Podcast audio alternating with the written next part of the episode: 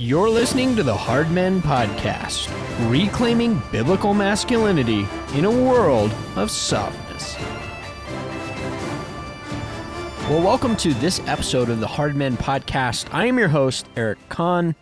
And in today's episode, I want to talk about men as risk takers. That's right, why it is that I believe that men are hardwired to be those who take bold and courageous risks. And my argument today is very simple it's this men are hardwired for courageous risk taking. They're made to risk life and limb to slay the dragon, to get the girl, and to defend their place and their home. Men are made for glory, which comes to those who take bold action in the face of hazardous conditions and insurmountable odds. So, in other words, men are made to boldly confront heretics with intellectual prowess. They're made to start businesses that define communities and bring wealth to their people.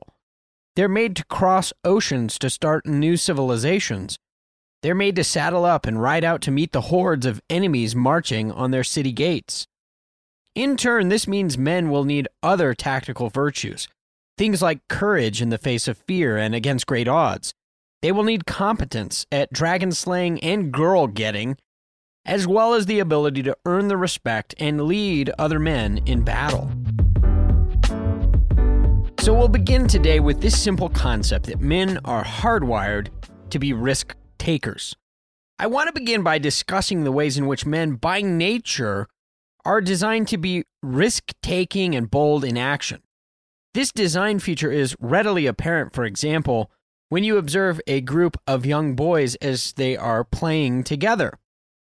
So, number one, you'll notice that they constantly dare one another to take risks. It's in their instinctive nature to want to be brave and to do daring things. And so these groups of boys will incite and they'll goad one another into risk taking adventures. And why I say it's hardwired is because no one necessarily taught them how to do this. All you need to do to see these traits in action is put a group of boys together and let them play and watch from a distance inside the kitchen window, and you see that they start doing these things. It's because they come out of the womb that way. So if you leave the boys alone in the backyard for more than five minutes, they're going to be surfing wood planks down the rocky hill behind the house. They're going to be riding their bikes, one boy's standing on the handlebars while the other pedals and steers. This is just what boys do. This is how God made boys. They're going to be jumping scooters over curbs at relatively high speeds and doing the kind of things that makes mom cringe. Later in life, young boys will be taking their dirt bikes and jumping them over ditches. They'll be taking their 4x4s up perilous trails, and they'll be pushing one another to participate in daring outdoor adventures in other wild countries and wild places.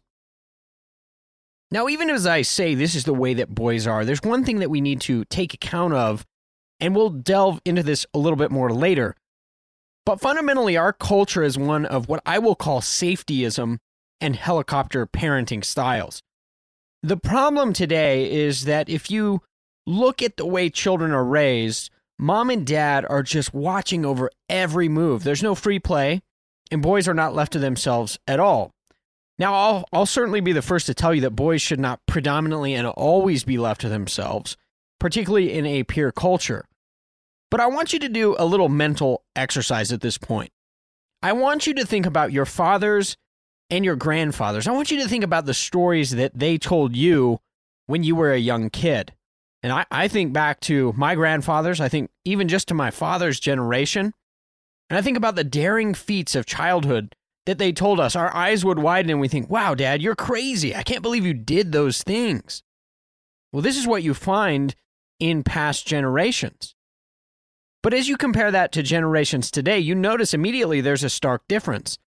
Our parents were surfing in the beds of pickup trucks while cutting through cornfields. Not that I recommend that activity, but that was the level of quote unquote fun that they were having. And today we can't go anywhere with all our without all our knee pads on, our helmets fastened securely. Our helmet has to be inspected by the fire department. Right? We have become a culture of overmuch safetyism. Now, one story in particular that I want to tell for you. This is from my pastor, Mike, his father, whose name is Smokey. So, first of all, two things. Smokey has an epic beard. And second, Smokey's name is Smokey. That is probably the coolest older generation name that I've ever heard. You automatically respect a guy whose name is Smokey. Now, Smokey is a younger man, and Mike tells this story pretty well. He floated a river, and it's a section of river in California that's probably killed many people. Like many people have drowned going down this section of river. But Smokey made it, and he's waving to his friends. He's saying, Don't go down that stretch of river. You know, he's thrown under the current. He manages to find his way out. He lives, obviously, to tell the story. But the great part is, Smokey becomes somewhat of a local legend for surviving that epic feat. You see, our fathers and our grandfathers have hundreds of stories just like these. They didn't wear seatbelts. They were probably chewing, smoking, and drinking by age 12. And they were told to leave the house and don't come back until supper. Here's the point that I want to make in all of this risk taking that our grandparents took and that we don't today. It was all of these smaller risks as boys that served vital purposes in the formation of men. And I'm going to unpack what some of those formative principles are in the lives of boys, why it's so important. So, first and foremost, these daring and often dangerous acts teach boys valuable lessons about risk assessment and acceptable danger. It's a process of data collection. When you leap a ditch on a mini bike, you land short and you happen to fracture a few bones. The road rash and the pain is a helpful instructor. It might teach you that next time you need to have a little more speed. Maybe you need to have a better ramp or perhaps a better bike with a little bit more power. But you also learn things like what is too far and what is acceptable and unacceptable risk. You say to yourself, was that worth it? Would it be worth it for me to do it again? If I did it again, how should I how should I guard myself against greater injury? Now I recall one incident as a teenager when we were running around the neighborhoods with some of the neighborhood kids and you'll you'll automatically notice that this would not happen today more than likely. But we're running around the neighborhood and we got Roman candles Okay, Roman candles are pretty dangerous and they burn pretty hot. So we light our Roman candles and we're pointing them at each other and we're chasing each other through the neighborhood trying to hit each other with Roman candles. Again, this is around the July 4th, you know, summertime activities of boys. It was all fun and games until somebody's shirt got caught on fire and they suffered some pretty painful burns. So we got scolded right? Moms from around the neighborhood were grabbing young men by the ears, and we were hearing about curfews and being grounded. And as young boys, we filed these notes away in our memory bank, and we said to ourselves, okay, that was too far. We took that one a little bit too far. And so next time when you're in a situation like that, you're going to think about the punishment and you're going to weigh is that is that worth it? So these are good lessons for boys to be learning. Now, on the other hand, I've known of friends who never really had these lessons as youth. And so what happened is they grew up and they were very cavalier and cocky and careless. I can think of two particular instances of this.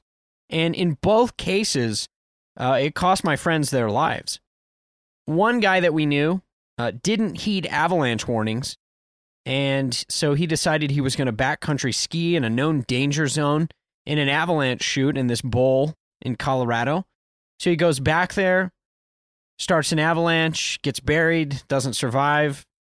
Of course, everybody's heartbroken, right? The, the other acquaintance was on a hiking trip and just carelessly jumping from one rock outcropping to another, and he fell to his death. So, what's my point in all of this? Well, my point is that it's all these smaller, boyish dangers, and generally the ones that are not life threatening, that are the ones that are going to teach you about risk assessment so that we don't do incredibly stupid stuff that ends up killing us later in life. You need to fall off your bike, you need to scrape your knees, you need to play a game of tackle football on the pavement in front of your house in the cul de sac.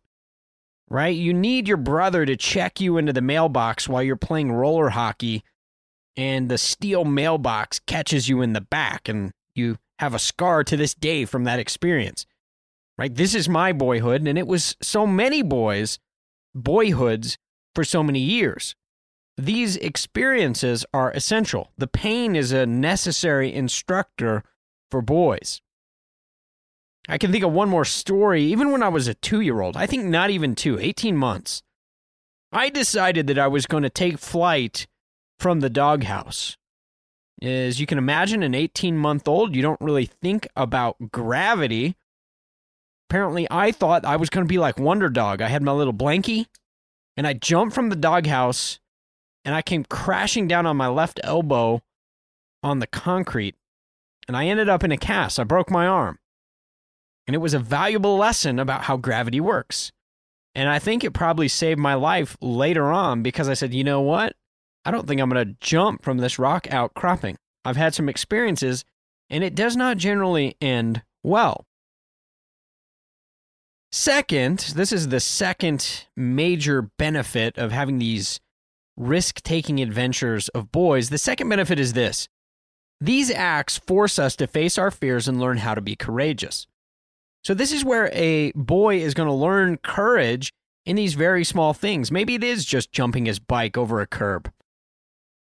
Right? I remember one time when I was I was skiing with friends, and um, I can actually tend to be sometimes, especially on the ski slope, a little bit of hey, let's just go to the bunny hill, let's play it safe. And one of my friends, who's a really good skier, we went with him and his dad, and we go to this hill and he says, Hey, let's go down this black diamond. I said, I don't know, guys, that could be dangerous. And the dad looked at me and he was like, Dangerous. He got a big smile on his face, and off the side of the hill he went, down through the moguls and into this black diamond run. And his son looked at me and he said, I bet you can't go down that black diamond run. I, this is what I'm talking about how guys and a gang of men, they will incite one another to do these daring acts. And in this case, it was a good thing. Now, I was standing at the edge and, and, and the son goes off, and I'm scared stiff. I mean, like shaking.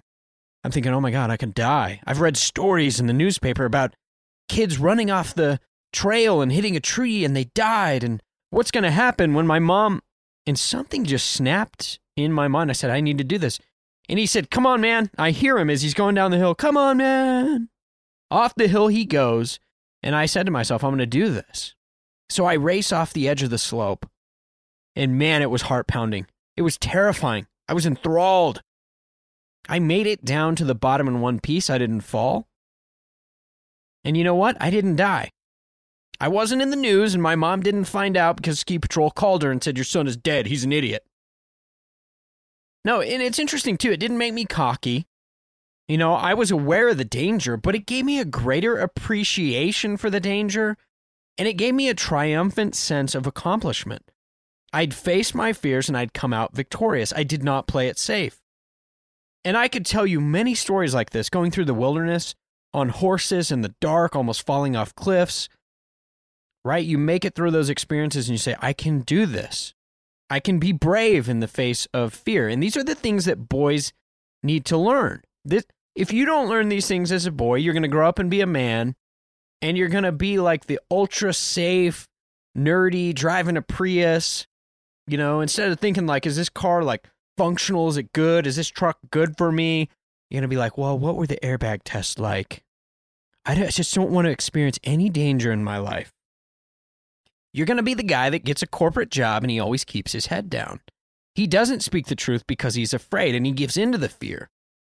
So, again, these boyhood things are so important for teaching us to overcome our fear, to embrace the fact that as men, we need to embrace danger in the right doses. We need to be smart about that, right? We need to know what's acceptable and unacceptable risk, what's stupid and what's not. But ultimately, men are for this. They're for facing the danger and the fear. And finally, I would say this I think it's through these little experiences as boys, whether you jump in the ditch with your dirt bike, whether you jump on a horse without a saddle and try to impress the little girls as you get bucked off of this pony time and time again, I've been there, I've done that. But listen, it teaches you that fear could not and should not rule you as a man. That's such a valuable lesson. for our boys. Now, the third reason these risk taking moments are so important is this it's because they teach us about the honor culture among a male gang.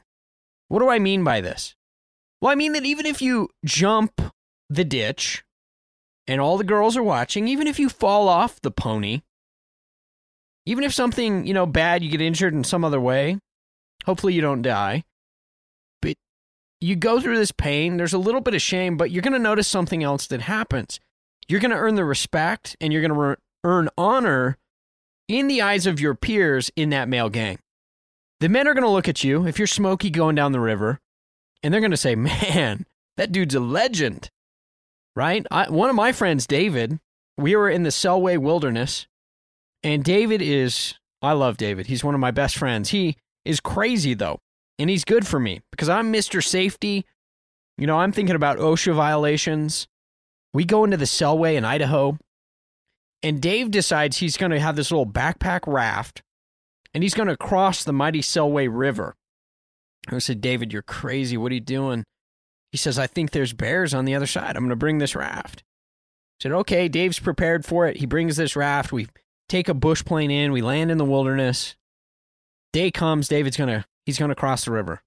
And I look at him and he's got, I'll never forget this. He's, he's got paddles on his hands because he's got to lay in this raft on his stomach and paddle his little paddles across this giant river.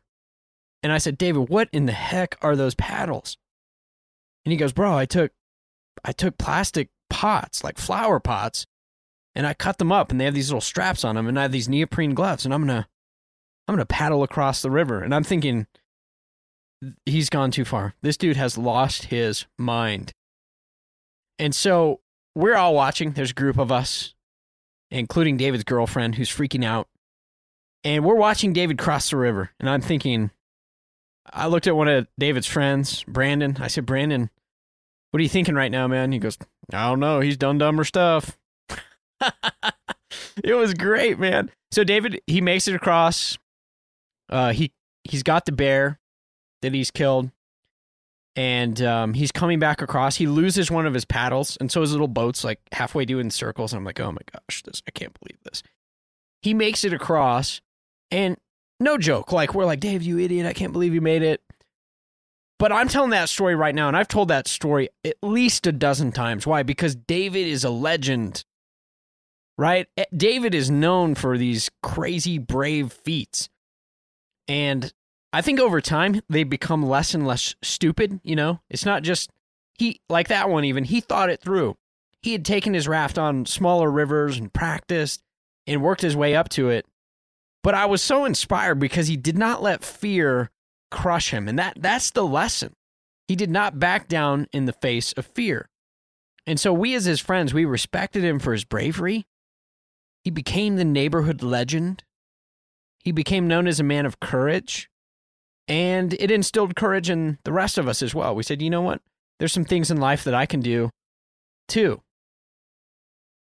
Okay, so the fourth point why is risk taking important to boys? It's this it's that boys often risk stupidly. Like when they're little, they risk really dumb things. And what they need is not for fathers and men to say, hey, stop taking risks, but what they need is for men to help them channel their risk taking courage for noble ends. And what that noble end is for the Christian man is waging war for the sake of the kingdom and taking dominion. It's being able to take risks that bring glory to God.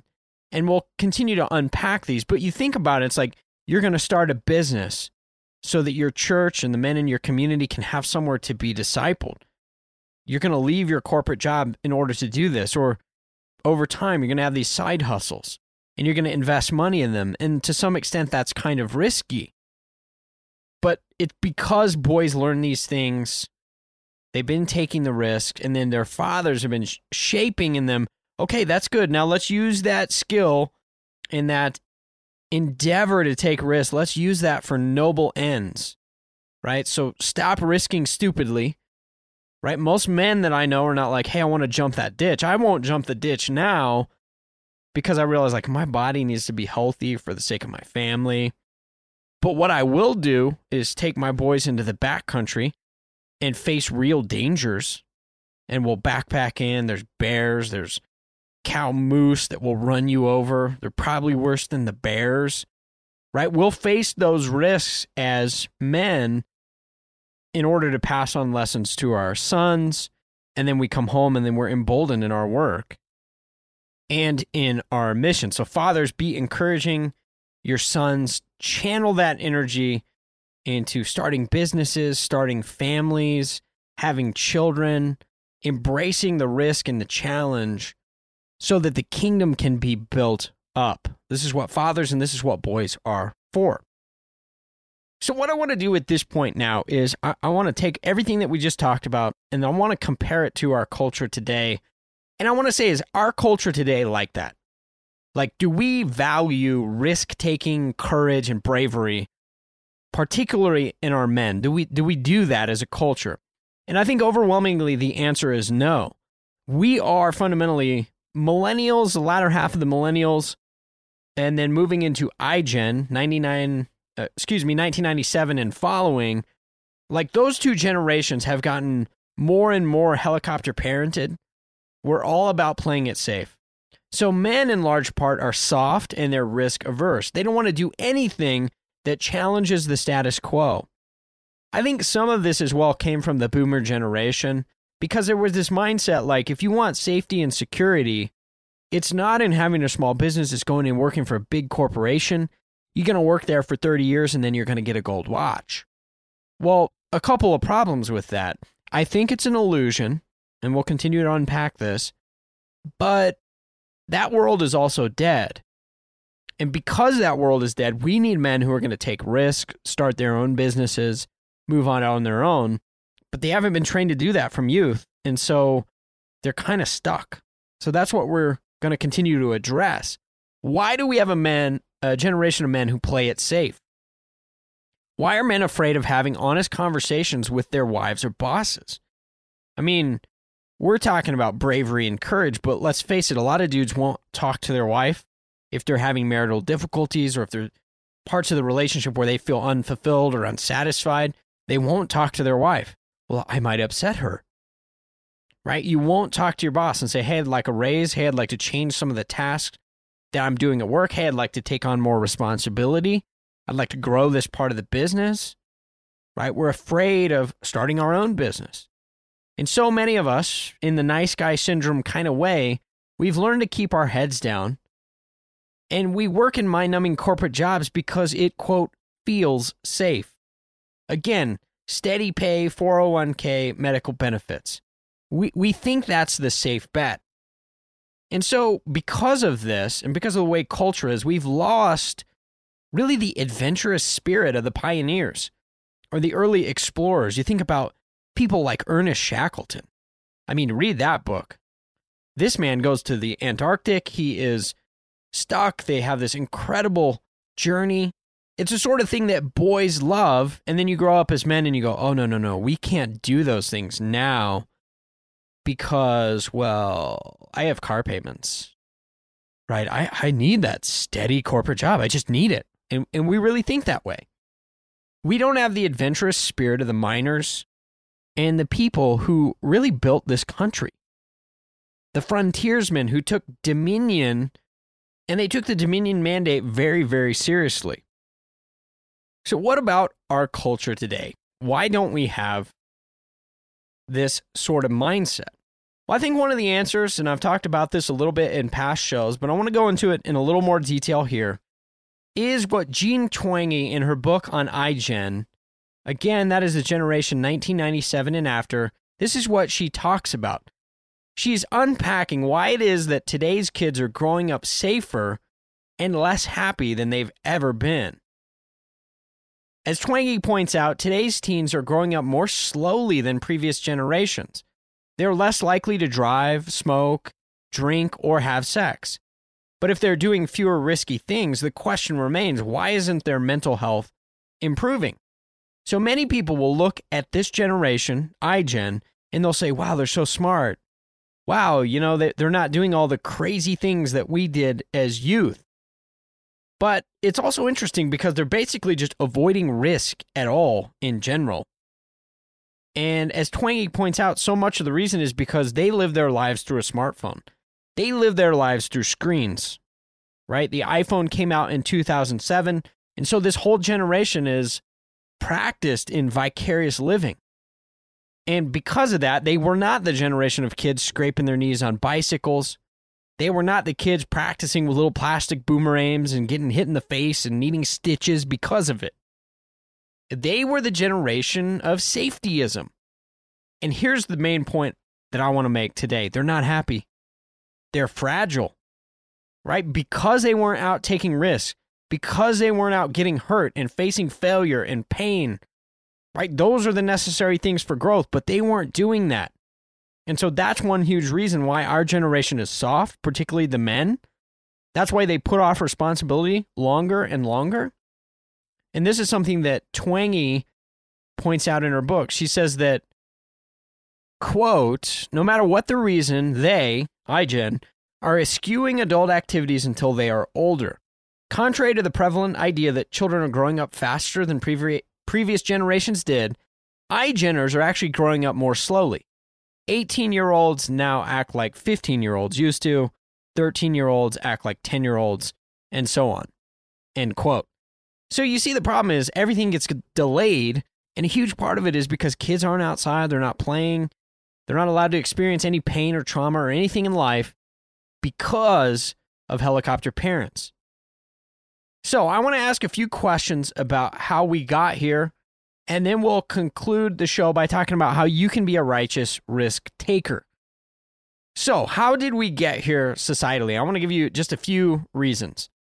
Number one, we live in a culture obsessed with safety, and that's what I've been referring to as safetyism. You see, the problem is we're worried about letting our kids go out of our sight ever.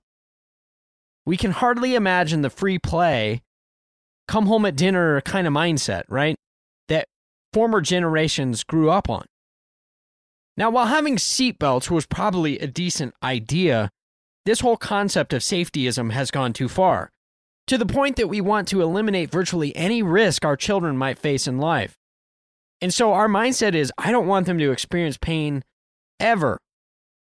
And one of the biggest things that we've cut out is free play. Like we order our children's days, we schedule every moment, every activity, schooling, education. They've got tutors, they've got educational training for college so they get the right degree. But what they don't have is free play where they learn how to interact with one another, where they learn how to take some risks and be adventurous, something that they would naturally do if they were allowed to have this state of free play. Let your kids go build a fort in the woods behind your house. It's good for them. Parents need to chill out and stop helicopter parenting. So, number two reason is that we're blind to the reality that overprotection and safetyism are destroying our men. As Twenge points out in her book, iGen, children today are safer and yet less happy than they've ever been. Children today are more fragile emotionally and psychologically. Teenagers are more depressed. And our kids are more afraid to go on a job hunt. They're more afraid to ask someone out than they've ever been in human history. They're afraid of taking risks because everything they do comes at a later age they continually put things off. Here's a good example. You remember when you were 16, okay? So I'm in my mid 30s. When I was 16 years old, well, even rewind it before that. When I was 14, I was clamoring to get a driver's license. Like, that was the path to freedom. I wanted a driver's license so bad. And the second thing I wanted, maybe even more, but had to wait longer, was for my own handgun and rifle. Like, I just wanted them. I wanted to be a man. I was desperate to be in a man's world. And those things were kind of like rite of passage things. Driving your own truck was this huge thing in rural America? It was part of the process of becoming a man. But you look at the generations today, people are, young young people aren't getting their license until they're 20 years old. Why? Because they're afraid. Well, what if I get an accident? What if I fail? What if I get an offender bender? What if my parents get mad at me? But but then I won't get into a good college. What if they find out about the accident on my blah blah blah blah blah? Right? They're living in constant fear because they've never been trained to embrace risk and failure. And this is something that we've got to undo if we're going to see the emotional health of our children increase and if we're going to see them be more mature people, particularly as boys become men. This gets really to the third point I want to make about how we got in the mess that we are in, particularly with our men being soft. It's this we view our children as fragile and breakable when in fact they are quite resilient and they need, they require challenges, danger, and overcoming obstacles in order to grow. You see, the point is that failure is essential for growth. Any weightlifter can tell you this, right? In order to have muscle mass and have the muscle mass grow, what you need to do is you need to continually push your muscles to a point of failure. You need to stress them in the right doses, not all the time, but in the right doses, mixed in with rest so that your muscles grow. You need to push yourself to the point of failure. And this is what's so hard as a parent. Like, I totally understand not ever wanting your kids to get hurt. But I want you to think about God for a moment. I'm, I've been thinking about this in my own life. Has God allowed me to be hurt? Oh boy, has He. He has allowed me to make decisions, to fail, to make just decisions that at the point in that point in time I thought, man, I just screwed my entire life up. And God allowed that. And I can look back at it now and say, man, he was growing me as a son. So now I want you to take that mindset. You know, Psalm 119, it was good for me that I was afflicted that I might learn your law. I want you to take that mindset and I want you to think about how you parent your kids. Right? You're watching your kid ride the bike in the driveway and you want to just jump in there and be like, I'm just going to stand right behind him the whole time. And you see him going for the ramp. Here's where we need to get, I think, as fathers and mothers as well. You see your kid going for the ramp and you and you say instead of going, "No, buddy, don't do that." You see him going for the ramp and you say, "Go get him, son." And you know he's going to get hurt at some point doing that. But here's the deal. That's good for him. It is good for your children to try things and fail. It is good for them to enter into an activity and realize, man, I suck at this. I'm going to have to work and I'm going to have to get better. And even though it's not my gift, I have to finish the commitment. Right? Failure is good for your kids. I remember on my high school baseball team, my freshman year, I think we won zero games. And I look back on that now and I think, you know, that really was probably the most formative season of baseball that I've ever had. It wasn't because we were good, because we were not. We got destroyed. But we grew as a team. As young boys, we were becoming more men. We had to deal with failure, setbacks, disappointment. Right? So, this is what your kids need. Failure is essential for growth, and you have to be the one who allows them space to fail, to fall, to scrape their knees. Okay, so I want to close the show with some practical helps for how we can be as men, how we can be righteous risk takers. And I want to begin by looking at something that Paul says in 2 Thessalonians 1:11. Paul writes to the church, "To this end we always pray for you." Right? This is a church if you read the two letters that is in constant adversity and affliction. So Paul says this, "To this end we always pray for you that our God may make you worthy of his calling and may fulfill, and now hear this, that he may fulfill every resolve for good and every work of faith by his power. End quote. So, what I want to draw out of this is that our aim as men should be righteous, risk taking, and bold resolve to action for the sake of building up God's kingdom. This is what Paul, as the apostle, was praying for his church. I want you to be the kind of people that resolve to do good for the kingdom in the midst of adversity and who are eagerly seeking out every work of faith by his power. And in the next verse, Paul says that this is what glorifies the name of Jesus. So he says, Listen, I want you to resolve for good works and works of faith so that, and now I'm quoting, so that the name of our Lord Jesus may be glorified in you. How is God glorified in men? He is glorified when you have resolution for bold, risk taking action for the sake of the kingdom. So, how can we practically encourage our sons and encourage our men to, to be this way? Well, I'm going to give you a few things before we close. Number one, you need to encourage your sons to embrace danger with serious joy and faithful courage. Now, I want to share a list at this point. This comes from Pastor Brian Sauvé, Refuge Church in Ogden, Utah. I am straight ripping this off from his Twitter feed, but it's it's an excellent take. He says, "Here are some risky activities to encourage in your boys." So, I'm just going to read the list. Number 1, woodland fort building. Awesome. Number 2, weapon construction. Amen. Number 3, tree climbing. Number 4, BB gun target practice. Number 5, biking the neighborhood. Number six, hole digging. Number seven, creek exploration. And number eight, general muddiness.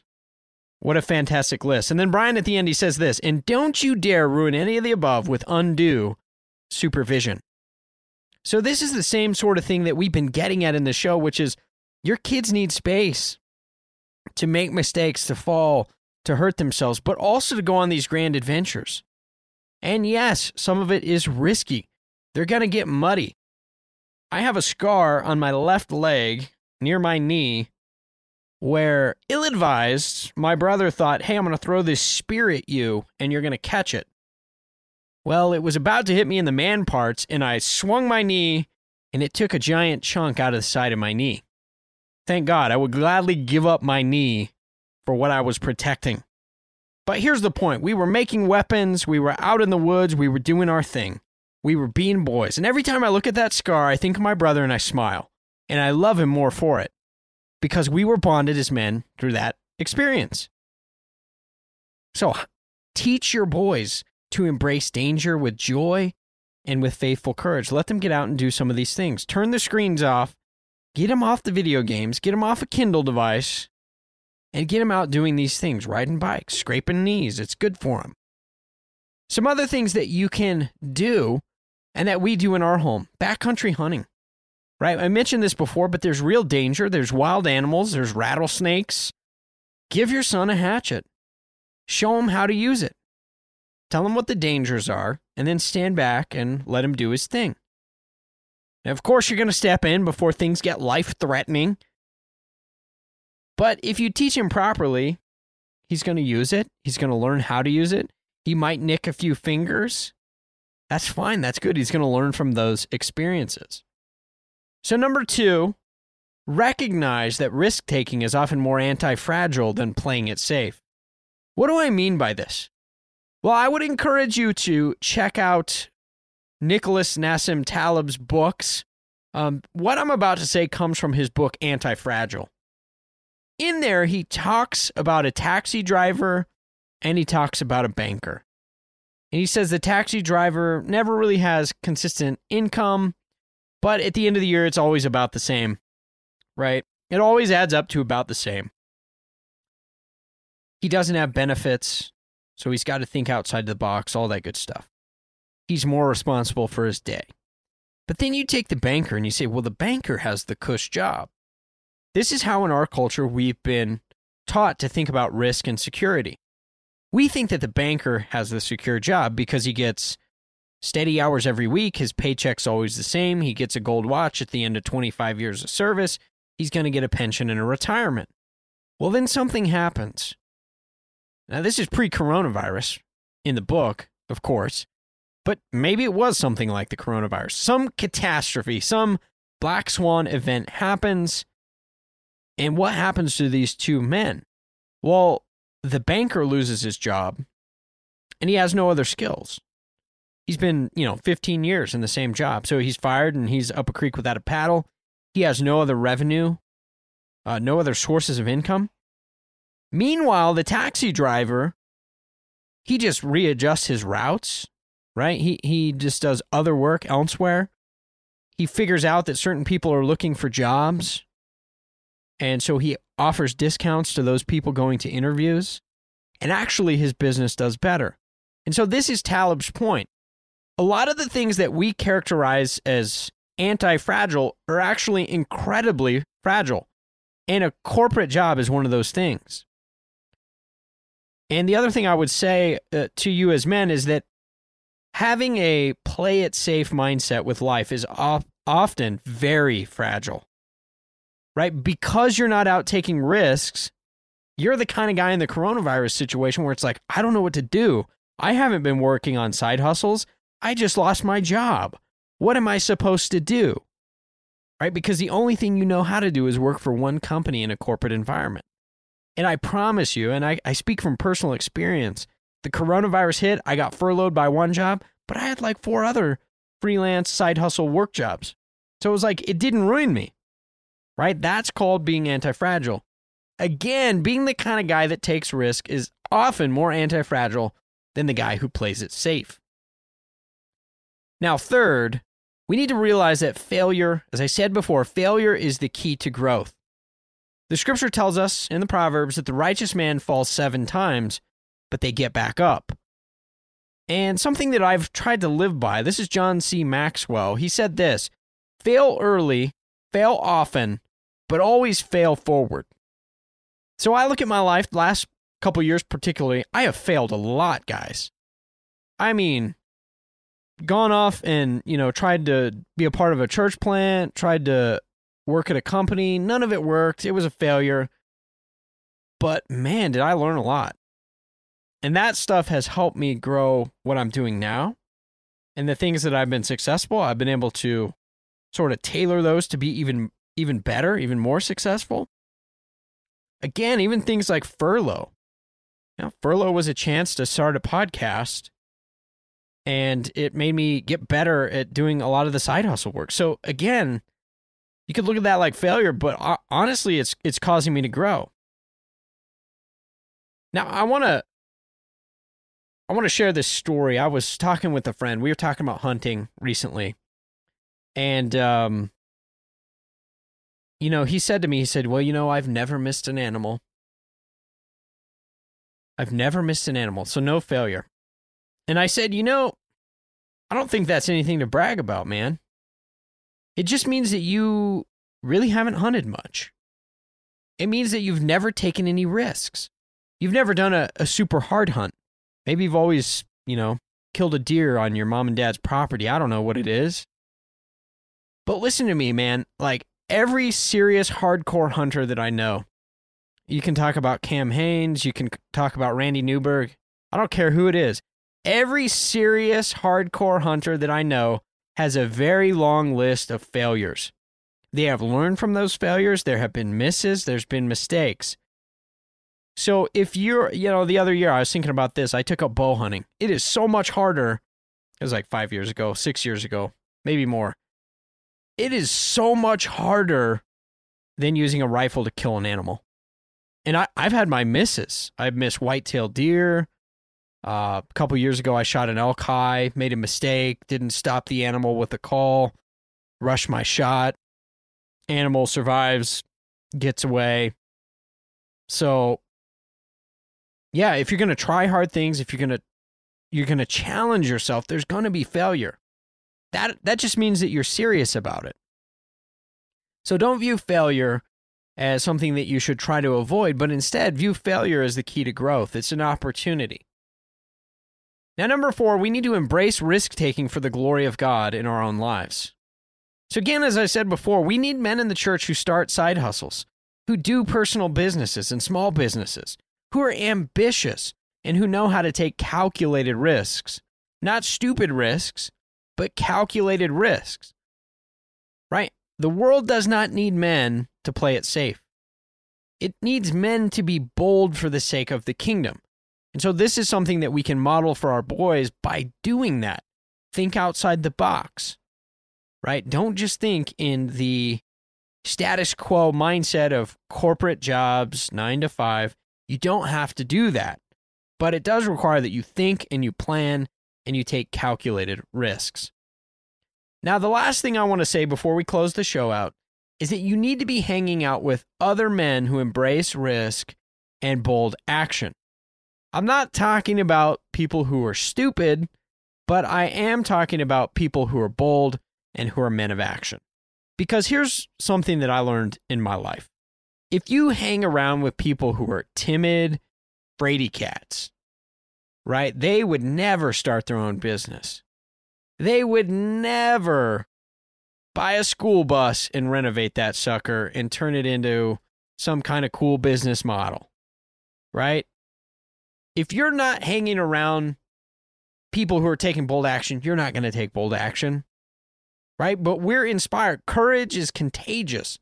So I do want to encourage you find people who can challenge you, find people who can inspire you. Find other guys in the church, other guys in your community. You, you look at them and you say, man, they're doing some good things with their boys. There's some things in there that I can emulate. They are righteous risk takers. They make bold resolutions and then they act on them. These are the kind of men that you want to be around.